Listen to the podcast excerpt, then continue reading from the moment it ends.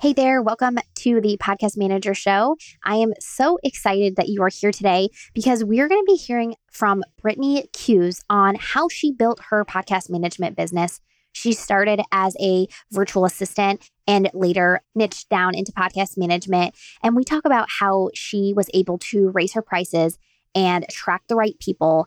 And she's got some really great tips on being a high-end service provider and how she was able to get the confidence to do that, and some more tactical things that she's done to attract some higher end clients. Before we get to the episode though, I wanted to let you guys know that we just added a widget to the show notes using SpeakPipe. You're gonna be able to record your voice and send it to me, kind of like a voicemail.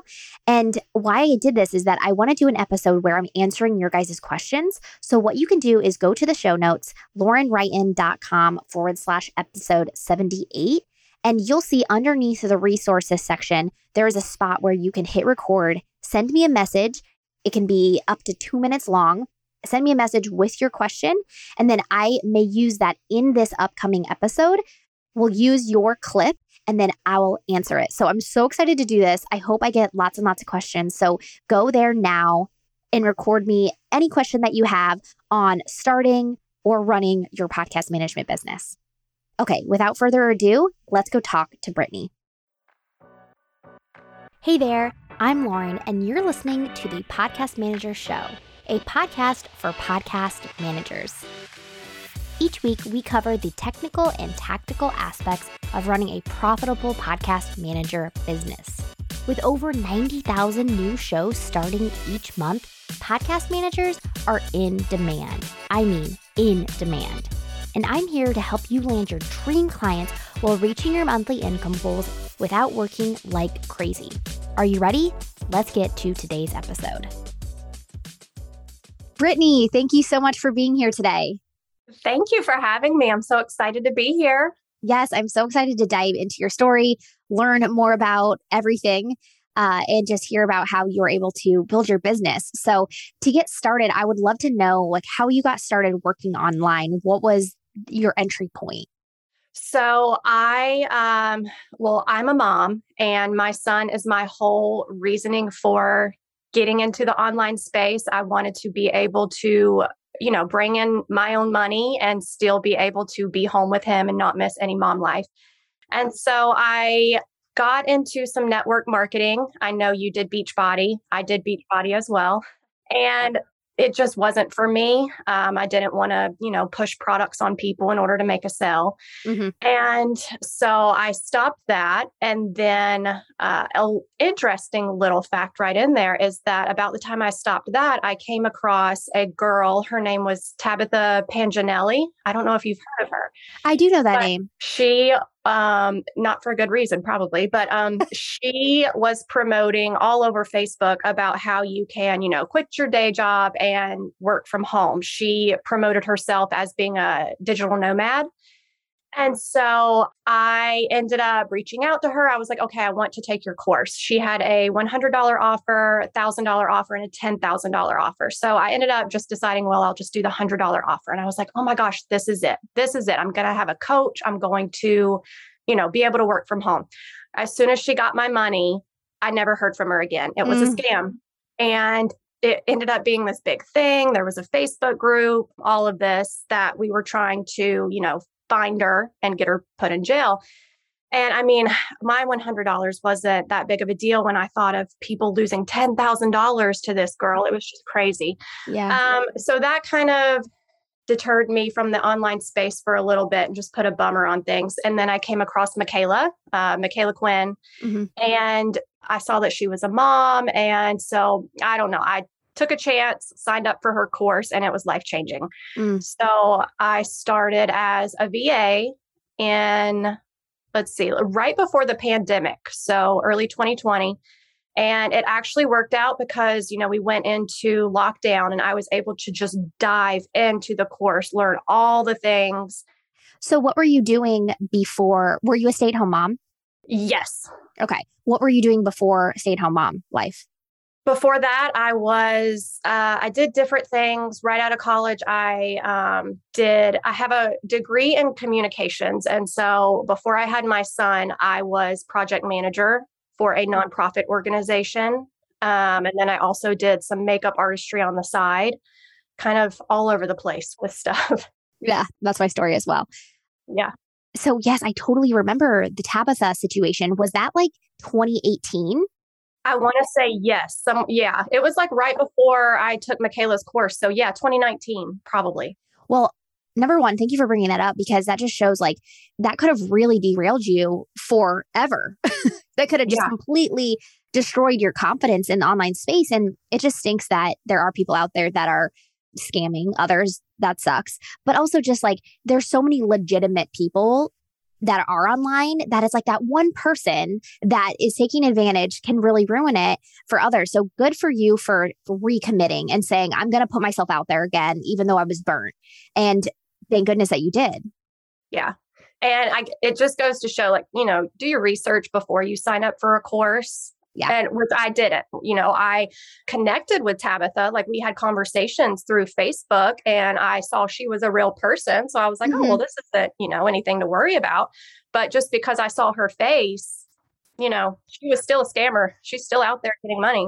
Yeah. And talk to someone that's gone through that's paid them and gotten the result or gotten some, whatever it is out of. Yeah.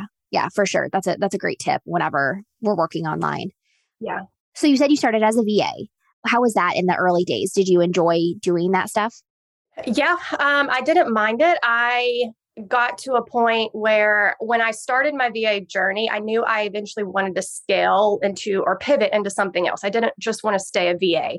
And when I first started, I thought I was going to eventually go the social media manager route and quickly realized after working with a few clients that social media is just, it's not my thing. You know, when I have a picture of my son or something I want to post, like I'm good with that, but having to sit down and think of a plan and all this, like, no, I'm not a social media person. And so I eventually thought about Pinterest. And so I took on some Pinterest clients for a while. I do love Pinterest, but I took on a client that she was a podcaster and I started doing her Pinterest account for her. And she got to talking about her podcast manager. And I was like, this is a thing. I never even knew it was a thing. And a light bulb just went off and I was like, oh my gosh, that's what I'm meant to do because I've always been an avid podcast listener, love podcasts. And so when I heard of that, she actually mentioned your name. And so I found your course and yeah, the rest is history. Wow. I just love that moment where it's like, this is a real thing. Yeah. Wow. Because I have been in that exact position where it's like, I was more like, if this is a real thing, holy cow, I need to do this. And I know so many other people have had that light bulb moment. And podcast management will continue to grow where people will just know of it from the start. But so many of us like can relate to that. Like, wow, this is it. Like you knew all the other niches to go in as a service provider. But like when you find that one thing, it's just such a great moment. Yeah.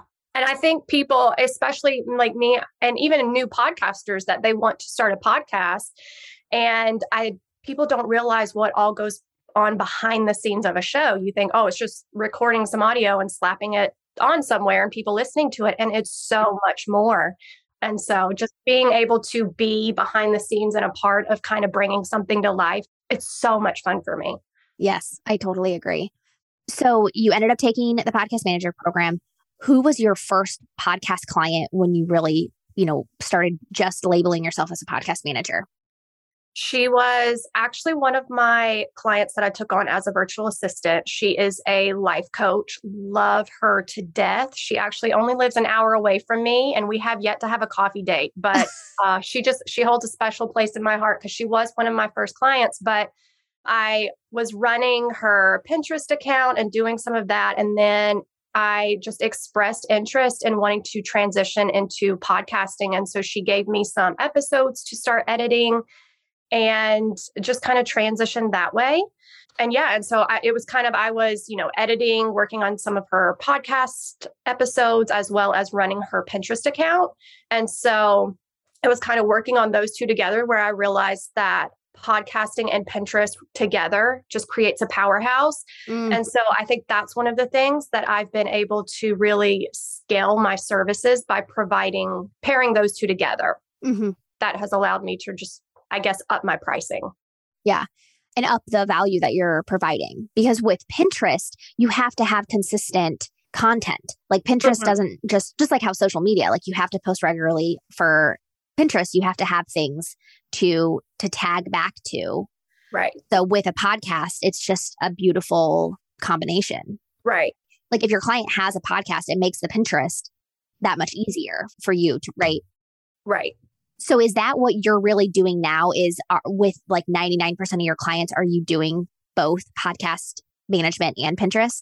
No, I would say I have 6 clients altogether right now, and 2 of them I'm doing their Pinterest as well. So, you know, Pinterest isn't for every audience. So I have some people come to me that are interested in offering Pinterest, but their audience, you know, isn't necessarily on Pinterest. So I kind of, you know, I don't want to waste their time if their audience isn't on there. So it really just depends if your audience is on there or not. But right now, just 2 clients that I'm doing podcast and Pinterest for.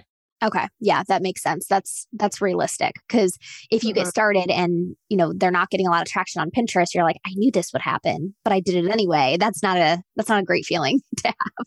Right. Okay. So one of the things that I would love to talk to you about is how you did scale your pricing. And, you know, you can raise your rates and just like cross your fingers and hope you start landing clients at higher rates. You were able to attract really the right people. So do you have any tips for someone who, you know, maybe they've had a success at the, you know, $500, $600, $700, $100 mark, but now they want to scale their prices higher? Do you have any tips for them on how to attract the right people at those rates? My biggest thing is just do it. Just raise your prices. Just get them out there. And one thing I've realized is that I think people get so caught up in social media and, you know, they raise their prices and then they're like, oh my gosh, well, I got to get this whole Instagram game plan of raising my prices and all of this. And then they, you know, they spend weeks getting a social media game plan together before they even land a client. And my thing is that social media can be such a distraction. Like, raise your prices and go out and find the clients. Don't worry about like attraction marketing. Yeah. I found all of my clients through Facebook groups. I've had the most success through there, and just kind of getting known and networking through there instead of constantly posting on Instagram. And I think that's something a lot of coaches teach you, is that, you know, you have to be forefront and always visible on Instagram. And my thing is I've posted maybe 2 or 3 times about my business on Instagram since starting. And I've had, you know, success by not doing that. And so, yeah, Facebook groups are wonderful. All of my clients are on LinkedIn. I created a LinkedIn account. I do not utilize LinkedIn, but they all utilize LinkedIn, and they are the professional, you know, high ticket client. And they all tell me, they're like, Brittany, you need to be on LinkedIn. That's where all the people are. And I'm like, LinkedIn just bores me a little bit. Yeah. And there's a piece of it that like what you're doing now is working. So why add more to your plate when you're like proving to yourself you don't need to? Yeah.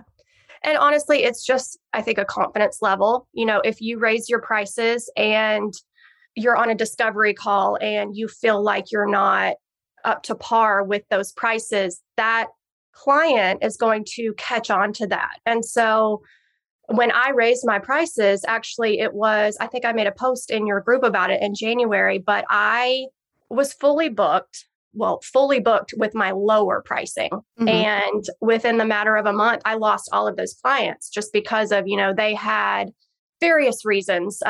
One had a death in the family, one had lost their full-time job. They just couldn't afford me anymore. And so it was crazy. I was like, oh my gosh, you know, one week I had all this money coming in, and then the next week, nothing. And I my mindset started getting off, and I was like, you know, is this really, maybe I'm not meant to do this. I'm just going to give up. And then I ended up just having that mindset switch. And I think it was I forget what podcast episode I was listening to, but somebody was talking about, you know, just raise your prices, raise your prices. And so I was like, you know, I don't have any clients. This is kind of a rebirth opportunity for me with my business. And so I went in, I redid my website and kind of just repositioned myself, because at that point I was like, you know, I have the experience. I know what I'm doing. So for any new clients I'm taking on, I'm just going to go ahead and see what happens with the higher pricing. And so I did. And it was actually so much easier to find clients at that higher price point, or I wouldn't say so much easier to find them, but so much easier to land them, because people with a lot of money to spend, they don't have the time to go back and forth and say, oh, well, that's too much. Can we take it down $500? They are so busy that they are ready to just hear what you have to offer, find the value in your service, and hand over the money. Mm-hmm. And each month it's been, you know, I mean, the money's in my account the first of the month. There's no delay, because yes, I totally agree with you, because this type of person who, they don't have a lot of time, they have money. You know, they have the money, they don't have the time. So you're like, just like you're saying, they don't have the time to manage you really. So you need to manage yourself, and they need to have a lot of confidence in you, because they're like, I'm looking for one person to handle this. Mm-hmm. And I don't want to go back and forth. I don't want to micromanage. I don't want to X, Y, and Z. And they want even the invoicing process to be super smooth, so that they don't have to even maybe manually send you the money each month. They want everything to be as easy as possible, because they're balancing a lot of things, you know, because they've got this business that's obviously working. So yeah. And I even just saw a Instagram post the other day where it was like $500 client, and it's like, da, da, da, da, da, da, all these like these back and forth things. And then it was like a $50,000 client, money sent. And I was like, yes, that's so true. So accurate. Yeah.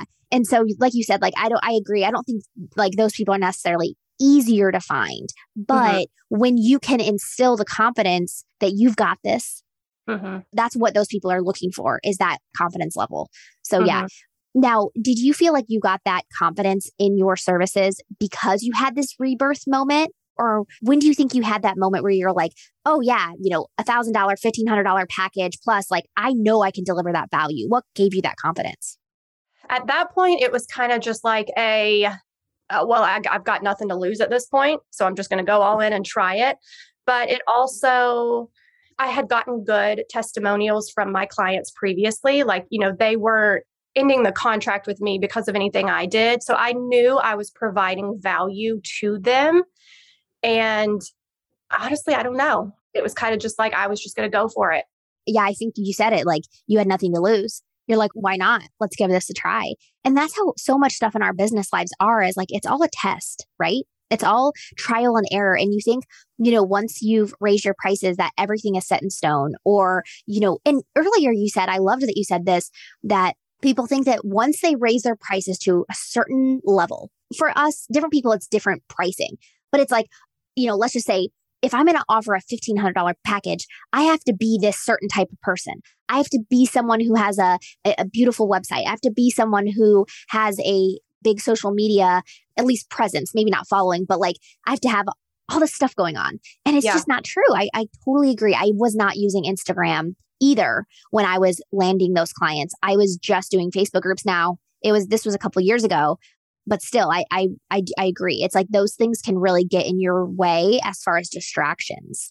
Yeah. It's like shiny object syndrome. I call it shiny marketing syndrome, because especially now, like, there's always something coming out. And, you know, if you just need to have a clear vision of what you want, choose one platform that you are going to utilize. For me, it was Facebook groups. And don't worry about anything else. You know, if TikTok comes out, don't worry about it. Clubhouse, mm-hmm. don't worry about it. Stay mm-hmm. in your zone. And, you know, when you reach 5, 6, 7,000 and you have the money to outsource, then you can hire a social media manager, a professional that, you know, knows what they're doing. Mm-hmm. But I feel like up until you get to that point, just keep it simple. Mm-hmm. Yeah, definitely. So I would love to dive a little bit more into the services that you're offering. You said you have 6 clients, you do some Pinterest. Are you doing guest management with a lot of these clients? Not anymore. I was with one of them, or not necessarily guest management, but I was pitching. So pitching them to get on other shows and then finding guests for their show. So I'm not doing that anymore. Right now, I'm doing pretty much anything from editing an episode all the way up to show notes, social media graphics, that whole thing. Mm-hmm. Yeah, I love it. Hey there, I wanted to interrupt this episode with a quick message for you. If you are listening to this show, then you are either wanting to become a podcast manager or currently a podcast manager. And I wanted to invite you to my free masterclass where I show you how to become a profitable podcast manager without working more than 20 hours per week. So in this masterclass, I break down what it would look like for you to be making $3,000 to $5,000 per month working as a podcast manager without working more than 20 hours a week. Not only do I break that down, but I also talk about the 3 myths that I used to believe that was keeping me away from being a profitable podcast manager and that you might be believing as well.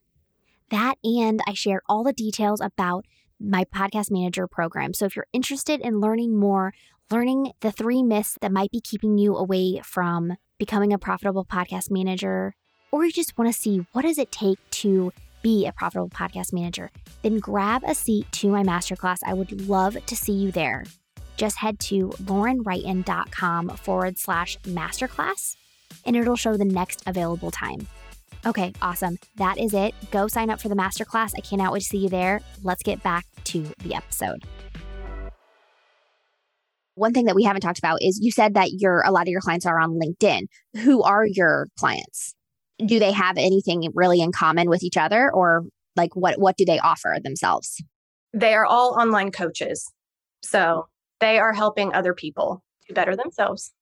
Yeah, I find that those people, when they have a podcast, it's just a perfect fit for coaches and course creators. I think that's mostly, who we attract with podcast management. Were they, when they first heard about, or when they first ran into you as a podcast manager, were they like surprised that you were offering these services, or had they already had an idea of like what podcast management was? I think they already had an idea of what podcast management was, but most of them had their podcast and they were running it on their own and quickly realized all of the pieces and just how much effort it took. And they were ready to just pass it on to somebody else because they just didn't have the time. Yeah. Oh my gosh. So much time. And I think it's one of the reasons that podcasters, they see it as like, oh, I can do this podcast, is that they're good at speaking or they enjoy speaking. And maybe maybe they want to learn how to edit or whatnot, but you can put like a mediocre podcast out there pretty easily. But then I think once podcasters get into it, they're like, I want this to be the best it can be. And if you want it to be the best it can be, it's going to be hours and hours of work each week. And so then they're like, okay, if I'm going to do this, I want to do it right. Mm-hmm. Well, and that's also something I was thinking about last week because I was listening to a podcast and I feel like there are several podcast coaches out there that are pushing people to just start a podcast. Just do it. All you need is your phone. You don't need anything else. And, I think maybe 5-10 years ago, that worked because podcasting wasn't, that popular. So you could get away with just recording some crappy audio and throwing it out there and people will find it. Well, today, especially this year and moving forward, podcasting is growing. I mean, it's so popular. And so just having some regular audio isn't going to cut it anymore. If you really want to grow your show, you really do need good sounding audio, quality content. You need to treat it like a good piece of marketing and not just something simple. And so that's something that I tell my clients is that just because there are people out there telling you that you can do it in 10 minutes a week, that's not effective. Yeah. Oh my goodness. I don't think I've seen anyone saying you could do it, in 10 minutes or an hour a week. That it's just kind of does a disservice to the future podcaster. Cause it's like, I mean, let's be realistic. Like if you want to get into this, one of my favorite things about the podcasting industry is that it attracts people that are in it for the long haul. You could say the same thing about Pinterest. Like these things are not easy, not quick marketing fixes. It's a long-term strategy, and people that are attracted to podcasting, it's because they like this, you know, intimate conversation setting, and they're willing to put the time into it. So it's like, we don't need to sell it as a quick, cheap thing. Like, we need to sell it for what it is. And especially now that, you know, us podcast managers have been on the, you know, behind the scenes, and we see what works and what doesn't work, we're not going to sell it as, you know, hey, this is going to be super easy, super, you know, cheap, super this, super that. It's like, no, this is the right way to do it. And so I can help you do it the right way. Yeah, it's, I totally agree with that. Right. And that actually just made me think of something. You going back to pricing and how did I get to a higher price point? One thing is that, you know, when I'm on a discovery call with somebody and I mention like my high package and which includes everything, you know, if you buy this package, this is going to grow your show. I absolutely guarantee it. No question about it. Mm. And, you know, typically during the proposal and that sort of thing, they'll come back and they'll be like, well, do I really need show notes? Do I really need this? And for me, it's no, you need it because, you know, show notes are critical for SEO and for your website. And so it's like, there's no haggling. It's, I know what I can do for you and your business, your podcast, and this is what you need. So if you want to haggle and you want to, you know, piece it, then you can go find another podcast manager. But, you know, I provide the full package. Yeah. And that's one thing that I think has changed over the years is show notes. Just a couple of years ago when things weren't as, when podcasting wasn't as popular and things weren't as polished, you know, it was like 50-50 on if someone were to have show notes. But now it's just a no-brainer, absolutely no-brainer. So once again, you can get away with not having show notes. You can get away with not doing this, not doing that. But yeah, that also comes back to this whole idea of like, there's hobby podcasters that do start just to see like what's going to happen. That was me in 2016. Hey, what's going to happen? Like, let's just do this as a hobby. Yeah. But then there's people that are using this as a marketing channel, and that's who we're attracting, is not someone who's like just, you know, just trying to see where it goes. Right. You know, these people are serious about this vision that they have for the show. Yeah. And they want, ultimately, I know for my clients, they want new leads coming into their business. And so I know how to get those leads for you. You have to do it the right way. Yeah. Follow my lead. Yeah. Yeah. So right now you said you have 6 clients. Are you working part-time hours? Yes. I don't keep track of how many hours I work. But yeah, it's part-time. Okay. Yeah. It's wild because I've done different time studies on myself. And I think it was last year, I was like, there's no way I'm only working 20 hours a week still. But I did a time study. This was June 2020. And I was really surprised because I work in all these different pockets of my day. And so it kind of feels like you work all the time. Yeah. Not really a bad thing for me. I love what I do. But I actually tracked my time and I was like, oh, wow. Yeah. It's only 20 hours. So yeah. Yeah. So where do you see your business going from here? What kind of plans do you have? I don't know. I feel like I'm in that little phase right now where I'm growing. I just don't know which direction to grow. I am working on my own podcast, so I will be having my own podcast come out soon. Yay. And then I don't know. I think I'm deciding if I want to go the agency route or if I want to just keep it myself. I know for me, I love working on all of the pieces. You know, I know that there's some podcast managers that don't prefer editing or they don't like the social media graphics. For me, I love being a part of just the full show. Mm-hmm. So I don't know if I necessarily want to go the agency route. I don't know. For me, I'm still just figuring that out. Yeah. And that's okay, right? It's okay to be in that. I think sometimes we're kind of told in this online space that it's like more growth, decide now. Yeah. It's like, it's okay to be like, I'm allowing the decision to come when it comes. Right. Yeah. And I was actually listening to a podcast yesterday. It was Brandy Mole's podcast, and she was interviewing Laura White. And it made a light bulb go off in my head because they were talking about, you know, when you reach a certain point, you don't need to take on all these clients and have 30, 40 clients to reach $1 million. because that's what I want. Like, I'm going for $1 million. I'm putting it out there into the universe.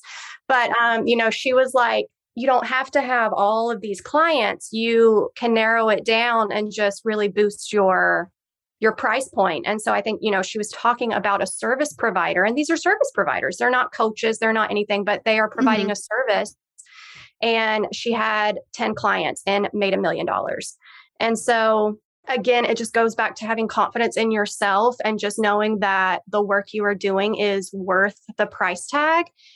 And so that's kind of where I feel like I'm going. That makes a lot of sense. And one of the things that is to your advantage is that a lot of people, they switch from service provider to coach or whatever at a certain point. And so you don't see a lot of really high-end service providers. So if you stick with that and you really get so crystal clear on what you offer, and like you said, you have that confidence in, yes, I can deliver what I'm saying I can deliver, and at my price point is here, then you are really running your own race because you're just really clear on what you're doing. I even hear people say like, the VA world is super saturated, and that someday the podcast management world will be saturated. I'm like, yes and no, because so many people, they come into VA, the virtual assistant world, and then they go somewhere else. So then those VAs are now gone. They're doing something else. And then new VAs come, and then they scatter, they do this, they do that. And so it's just all of these services are like always changing on how the direction people are going in. So there's a lot of space for excellence, like what you're saying, being this top, providing an incredible service. There's a lot of space for that. Yeah. And I'm really trying to hone in. I think another thing is just providing, like you said, the experience, because, there's all kinds of podcast managers out there. And I've even had people from the group the podcast manager group reach out to me and say, well, what services are you providing? And it's honestly, it's not anything different than what everybody else in the group is providing. I think you just need to find what sets you apart. So for me, I have a lot of years in customer service. I've been working since I was 15, and just customer service roles. And so I think providing outstanding customer service, providing an amazing customer experience. Like for me, I provide 24-hour turnaround time, which I know that there's some things that a lot of podcast managers don't want anything to do with that because they don't have the time for it. But I allow my clients where, if you get crazy in your week and end up recording a show or recording an episode on Wednesday and it's due on Thursday, send it to me. I will get it done and loaded by Thursday. Yeah, that definitely sets you apart, like you said. And once again, a lot of people, boundaries are important, but each of our boundaries are different. Yeah. So like you said, you're like, I'm good with this 24-hour turnaround. And so you can offer that when other people aren't. And there's there's a lot of things, like for anyone that's listening, think about what that could be for you. It might not be a quick turnaround. It could be that you will communicate more with them than the average person. Like that was one thing I wasn't willing to compromise on. I could do a 24-hour turnaround, but I couldn't do I'll drop everything in the middle of the day to do X, Y, and Z. Like it was like, if I could fit it into my evening block of work, I can get it done. But I wasn't willing to compromise on communicating whenever I was with my kids or whatever. So yeah, it's different for each of us, but I like that tip of really identifying like, what is it that sets you apart? You're providing a different service than someone. It might not be that you're doing different activities. It's the way you do it and some of your policies that set you apart. Right. Yeah, that's really great. So you said in the beginning that your son was the biggest motivator for you starting this service-based business. So what is your life like now with balancing your business and still spending time with your son? He just started school this year in August. And so I now only work when he is at school. Mm-hmm. And I have been able to get everything done then. If I need to last minute get something done, I wait till he's gone to bed. But my biggest thing is, the whole purpose for me doing this was to spend time with him. And so when he is in my presence, I'm fully with him. And, when he's at school or sleeping or something, and then I will work. Mm-hmm. Is he in kindergarten or is he in preschool? Preschool. Okay. I love preschool. Yeah, it's so good. Yes, yeah. It is. It is. That is so great. And I mean, that really resonates with me. And I'm sure any other mom listening of that desire to want to be present and still get stuff done, still have a business and still have, you know, things that are just for you and stuff. So that striking that balance is so key. It doesn't need to be complicated either. No. And that's one thing that I feel like you can get so caught up in, especially when you really start to grow your business, because, you know, when I would pick him up from school, I would have my boxer messages come through all afternoon. And then I would get frustrated and I would see that it would start to come out on him. And so, you know, I think my biggest piece of advice is if you are a mom and if this is the reason you're doing it, try and just keep your work-life balanced. Mm-hmm. My biggest tip is I have started just turning off my boxer when I pick him up. So I turn off my boxer, turn off any form of client communication until he's gone to bed. And then I'll turn it on and let everything just flow back into work. Yes. Especially when you've set specific boundaries for yourself that I'm not going to work between school pickup and bedtime. I'm not going to work. Seeing those messages is not helpful. Even if you've got good self-control and you're like, I'll deal with it later. If you can turn them off so that you don't even get tempted or distracted with whatever is coming through. Yeah. It just makes it a lot clearer on mom and work and keeping those separate. Yeah. That's really great. It has been so great to hear your story. Thank you so much for sharing. How can the listeners find you after the show? BrittanyKues.com is where you can go and find all of my information. Feel free to reach out to me on Instagram. It is Brittany.Kues. I don't post that much, but I'm going to start. I really want to connect with my audience and answer any questions. So yeah, feel free to reach out to me. Love it. Thank you so much for being here today. Thank you so much. Thanks so much for hanging out with me today. Come connect with me over on Instagram at Lauren Wrighton or in the Podcast Manager Mastermind Facebook group. And let me know what you liked about this episode. I love hearing your guys' feedback and what is resonating with you. You can always find the links and resources mentioned in the show over at laurenwrighton.com. Special thanks to my amazing podcast manager, Marcy Page, on producing this episode. All right, that's it. Until next time, I'll be cheering you on.